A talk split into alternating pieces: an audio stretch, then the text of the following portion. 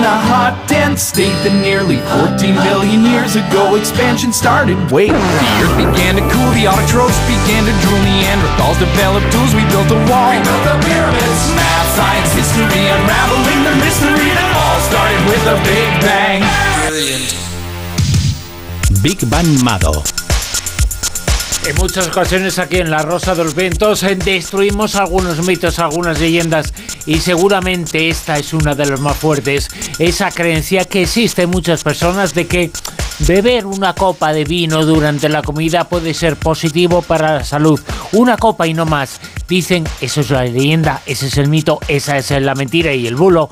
Dicen que esa copa de vino puede ser positiva para la salud. Hoy vamos a saber que no es exactamente así. Lo vamos a conocer. La información nos va a contar en Big Bang Mado. Mado Martínez desde Colombia. Mado, muy buenas, ¿qué tal? Buenas noches, ¿cómo estamos? Bien, bien. Yo creo que hoy, no sé yo, ¿eh? si te vas a, a- a echar enemigos, que te van a querer mal. Por los suelos. La Claro, verdad estamos es por los suelos porque ya sabes lo que te voy a decir. Claro. No, pero es que la verdad es que existe mucho mito sobre eso y siempre se dice, bueno, una copa de vino no perjudica a nadie, no. ¿Qué dices? ¿Cómo que no perjudica? Es como fumar dos cigarros. Claro que perjudican. Mejor no fumar ninguno, ¿no? Y se sabe desde hace tiempo, pero fíjate cómo es el tema de la opinión pública, el marketing, la publicidad, funciona muy bien. Y tenemos un nuevo estudio, que no es el primero, que desmonta el mito de que la típica copita de vino al día, esa que dicen, no, la copita de vino al día a partir de los 40, no sé qué, es buena para la salud. Ninguna bebida alcohólica es buena, ni siquiera de forma ocasional o de consumo moderado. Cualquier beneficio asociado al consumo moderado de cerveza o de vino, que dicen, no, porque tiene revestrador, porque tiene antioxidantes y tal, tendrías que beber litros para, para tener ese, ese beneficio, ¿no? Eh, Es, es mejor litros coger y sin comprimidos de alcohol, porque el alcohol es el perjuicio. Claro. Hay que beber eh, litros de cebada, sí, sí, pero sin fermentar, sin alcohol. ¿Os acordáis de la canción de litros de alcohol? Corren por mis venas, mujer. Pues no, no lo decía y no lo cantaba porque hubiera sido sano. Claro, y el de borracho, ¿no? Eso de que vas por el bar y van. Bueno, pues la verdad es que eh, cualquier beneficio, cualquier beneficio eh, viene contrarrestado por unos riesgos que la población creo que tiene derecho a conocer, porque luchar contra las campañas de publicidad de las grandes industrias del alcohol, que normalmente son quienes pagan y financian los estudios, que dicen que consumir buenos vinos es bueno, que consumir cervecita es bueno, pues me recuerda mucho a la época en la que los presidentes de las industrias tabacaleras financiaban investigaciones científicas para refutar las acusaciones contra el tabaco. ¿Con qué objetivo? Pues con el de la duda, sembrar la duda. Mientras haya una información que ponga en duda el daño, ya has ganado gran parte de la, de la batalla, ¿no? Y funciona porque el tabaquismo es una pandemia, el nivel de adicción que existe en el mundo del tabaco, que es responsable de una eh, muerte cada seis segundos en el mundo, representa uno de los mayores retos de la salud pública. Pero bueno, si queréis hablamos de este estudio canadiense, que es el último A ver. que ha salido al respecto. Venga, pues este estudio canadiense dice que la forma más segura de beber alcohol es, atención, no beber. Y, a- O sea, y entonces nada. ahora, ¿con, con qué, Eh, con qué te toman la tapita? ¿Con un vasito de agua? Eh, mira, pues eso Hay habría... ver, refrescos, eh, cerveza sin alcohol y muchas cosas sin alcohol que no son necesarias. eh, no necesariamente las cosas tienen que beber alcohol. Hay mucha gente que vive y vive toda su vida sin haber probado una gota de alcohol. Ah, bueno, Y claro. no pasa absolutamente nada. Hay refrescos, hay zumos, hay mil cosas. Los refrescos también hay que tener cuidado. Yo ¿eh? me, yo me tiré años, pero años, desde los 24 a los 35, 30 y- 35 diría yo, sin beber ni una sola gota de alcohol, pero ni en Nochevieja, ¿eh? Ni en Nochevieja. Que esto de que de los 15 a los 22 como que ya bebí todo lo que me tocaba de la vida y me quedé un poco Claro. saturada. Es que gastaste antes, Ya. gastaste la producción antes. Los ¿eh? excesos. Claro, claro, y ya como que no me cabía ni una gota más. Pero quiere decir que se puede estar sin beber ni una sola gota de alcohol. Claro que yo, sí. yo, yo paso muchos años, pero vamos, ni una gota. ¿Qué pasa? Que, mm, que los estudios eh, mm, saben, demuestran, este es el último estudio, pero no es el primero, eh, y desde hace más de 30 años que el consumo de alcohol, aunque sea moderado, aunque sea una cervecita a la semana, eh, está relacionado con el aumento de, de cáncer, entre otras enfermedades. O sea, aumenta el riesgo de padecer mm, cá- cáncer. Pero mm, a que nadie nos lo había dicho, ¿cierto? O sea, la opinión pública todavía cree que tomar una copa de vino al día o beber una cañita de vez en cuando es bueno para la salud. Es, es el mito, ¿no? Pero, pero la gente Sí, lo cree, sí, ¿no? sí. Entonces, eh, ¿Quién no lo ha oído alguna vez? Eso es eh, como el mito de los seres humanos utilizamos solo el 10% del cerebro. Mentira, cochina, que lo ha dicho. Mentira. Utilizamos el 100%. Mentira, sí. Eh, no, no justifiquen que algunos tengan muy poquito para decir eso, ¿no? Eh, que, pero eso es otra cosa. Algunos de ellos son de los que han tomado mucho alcohol. Claro, también, también, que seca un poco, seca un poco las neuronas, aunque Sí, parezca sí. que las neuronas bañan en nada en el alcohol, lo que hace es secarlas. Bueno, eh, ¿qué pasa? Porque la gente dirá, bueno, sí, pero ¿por qué? Que me lo expliquen. ¿Qué pasa en nuestro organismo cuando consumimos alcohol? Bueno, pues pasa que el cuerpo lo transforma en acetaldehído, que es una sustancia que daña el ADN y no permite al cuerpo reparar el daño. Y como sabemos, el ADN es el manual de instrucciones que permite que todo funcione bien en nuestro organismo a nivel celular. Y si hay, si hay algo que falla, las células pueden crecer de forma anormal y sin control y formar un tumor.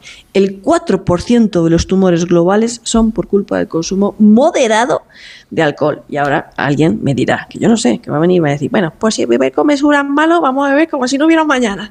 Que yo, yo ya me sé eh, estos que, que cuentan el chiste de tenía que costarte la botella de vino mil euros, a ver si dejas de beber. Y después, sí, pero la botella tenía que ser de mil litros. Bueno, pues a todos ellos decirles que cuanto más alcohol se consume, más alcohol consumimos, mayor es el riesgo. Ahí las estadísticas se disparan.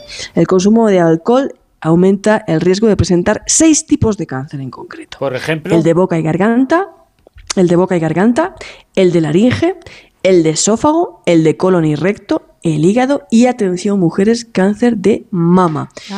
Vamos a hacer números con el cáncer de mama si queréis. ¿Queréis que hagamos números? Venga. Venga. Bueno, pues el cáncer de mama, que es uno de los tipos de cáncer con más estadística, bueno, de las estadísticas más grandes del mundo, es el cáncer de mama. Bueno, una bebida alcohólica a la semana aumenta en un 2% el riesgo de tener cáncer de mama. Tres bebidas alcohólicas, es decir, tres veces a la semana, 6%. Cinco bebidas alcohólicas aumentan un 10% tus posibilidades. Siete bebidas alcohólicas, un 14%. Y 14 bebidas alcohólicas a la semana, un 28%. ¿Vale? Es para pensárselo. Una buena noticia es que gracias al esfuerzo de tantos y tantos investigadores, ya vamos camino a alcanzar el 100% en la tasa de supervivencia del cáncer de mama, según las últimas cifras de la Sociedad Española de Oncología Médica en España. La mala noticia es que el cáncer de mama más, más frecuente en España, con 26.000 diagnósticos al año, nada más y nada menos, 11.000 más que hace una década, sigue creciendo y son una de cada ocho mujeres españolas las que eventualmente van a recibir el diagnóstico de cáncer de mama en algún momento de su vida.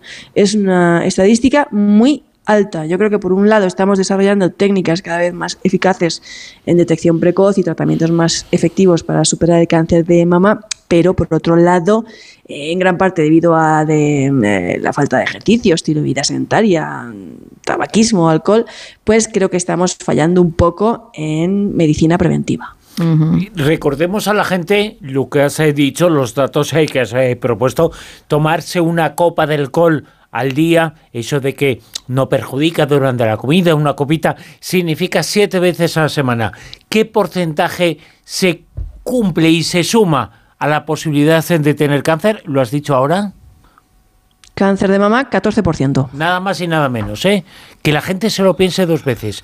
Cada vez que lo está haciendo y cada vez que está diciendo eso y haciendo eso, tiene un 14% más de posibilidades, porque son 14 copitas a la semana. Y si ya son, do- son siete, son siete, perdón. Pero bueno, eh, es un Mm, 14%. Y si ya sumas a la copita al cigarrito que normalmente va asociado, ya ni te cuento. Claro, correcto. Todo, todo va sumando, todo va sumando, todo va sumando. Así que, bueno, yo creo que la población merece saber esto que estamos diciendo, porque, como digo, es muy difícil luchar contra las campañas de marketing, publicidad, de las industrias, de las grandes industrias de- del alcohol y de todos estos estudios que no, pues es bueno, pues es un cardioprotector, la cervecita, el vino, pero eh, en realidad mm, contrarresta en gran medida los riesgos que supone el consumo de alcohol moderado, incluso moderado, no compensan de ninguna manera. Y todos los estudios lo dicen. La única forma segura de beber alcohol es no beber, porque incluso una sola copita a la semana aumenta el riesgo de padecer cáncer. Lo dice este estudio canadiense del que nos hemos hecho eco hoy en Big Magmado. La recomendación, insistimos en ella, según este estudio. Según estos científicos, hay una forma muy buena de beber alcohol, que es precisamente no probarlo nunca, no hacer caso absolutamente de nada de lo que se dice. La gente, evidentemente, que lo puede hacer y tiene la libertad, eh, pero la información es muy importante que se sepa y hay información en este sentido. Y este estudio canadiense de científicos canadienses lo vuelven no a decir, a certificar rotundamente, Mado. Yo creo que hay que terminar Así brindando por la noticia. Muy bueno. Y no pasa nada por eh, brindar un poquito, pero que sepamos eh, que no es inofensivo. Y eso de una copa de vino con la comida una vez al día, pues eh, no es malo. Eso es un mito, eso es una leyenda. Y lo dice este estudio y lo ha comprobado definitivamente este estudio. Amado Martínez, gracias. Un abrazo. Un abrazo grande. Chao. Bye.